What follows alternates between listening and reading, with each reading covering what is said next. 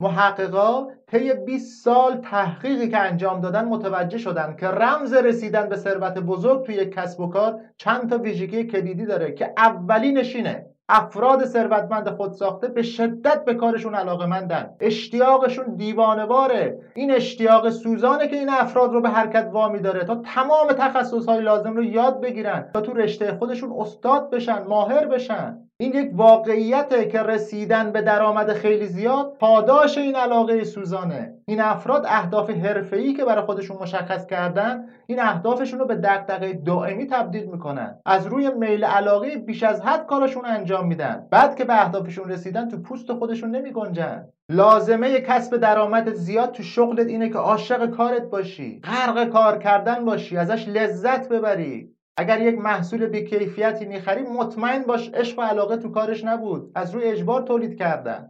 شما هر فرد ثروتمند خودساخته رو ببین به هر دلیلی که محصول تولید نکرد. نگفت اقتصاد ضعیف تولید کن. نگفت بدهی بانکی دارم کی می‌خواد بدهی هامو بده؟ خانم آقا تولید کن. نه حساب شده کار کرد. عشق تو کارش بود. افراد موفق همیشه کارشون رو با عشق و علاقه انجام دادن. پولم نگیرن کارشون رو انجام میدن.